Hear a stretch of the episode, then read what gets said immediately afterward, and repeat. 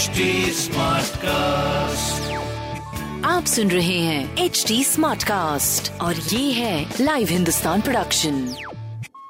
नमस्कार, ये रही आज की सबसे बड़ी खबरें। हादसों से दहला आसमान, राजस्थान में एक और MP में क्रैश हुए दो लड़ाकू विमान। आज राजस्थान और मध्य प्रदेश में बड़े विमान हादसे हुए हैं। राजस्थान में एक चार्टर प्लेन क्रैश कर गया, वहीं मध्य प्रदेश में सेना के दो लड़ाकू विमान दुर्घटनाग्रस्त हो गए। रक्षा सूत्रों से मिली जानकारी के मुताबिक मध्य प्रदेश के मुरैना के पास एक सुखोई 30 और मिराज 2000 विमान दुर्घटनाग्रस्त हो गए हैं। दोनों विमानों ने ग्वालियर एयर बेस से उड़ान भरी थी, यहाँ इनका अभ्यास चल रहा था। मिल रही जानकारी के मुताबिक मुरैना के पहाड़गढ़ के जंगल में मिराज गिरा। कहा जा रहा है कि अचानक मिराज में आग लगी।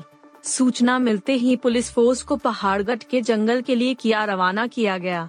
इस हादसे में पायलट की मौत हो गई है। राहुल ने कश्मीर में बढ़ाई बीजेपी की चिंता, यात्रा में शामिल हुई महबूबा।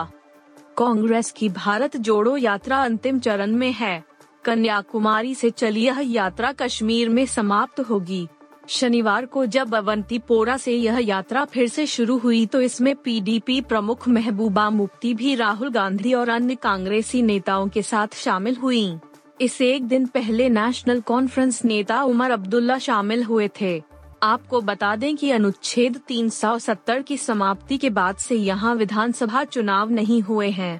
इससे पहले राहुल के साथ अब्दुल्ला और मुफ्ती की जुगलबंदी बीजेपी की चिंता बढ़ा सकती है।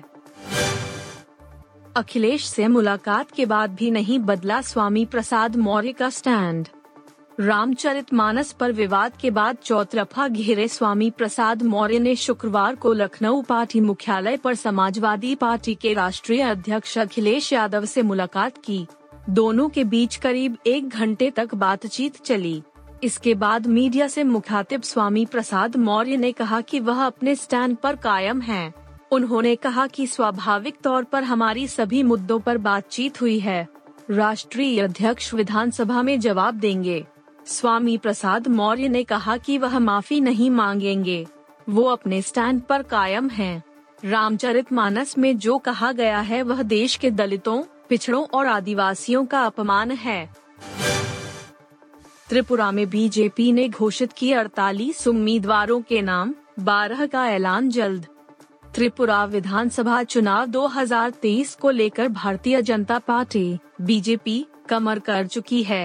राज्य के कुल 60 सीटों में से 48 पर बीजेपी ने अपने उम्मीदवारों के नाम की घोषणा कर दी है। 12 उम्मीदवारों के नाम की घोषणा जल्द की जाएगी। मुख्यमंत्री doctor Manik Saha town Bardowali seat से चुनाव लड़ेंगे। त्रिपुरा की 60 विधानसभा सीटों पर 16 फरवरी को मतदान होगा। बीजेपी के अन्य प्रमुख उम्मीदवारों में केंद्रीय मंत्री प्रतिमा भौमिक शामिल हैं, जो धनपुर से चुनाव लड़ेंगी, जबकि मोहम्मद मोबोशरली, जो शुक्रवार को पार्टी में शामिल हुए, कैलाशहर से चुनाव लड़ेंगे। राज्य भाजपा प्रमुख राजीव भट्टाचार्य बनमालीपुर से चुनाव लड़ेंगे।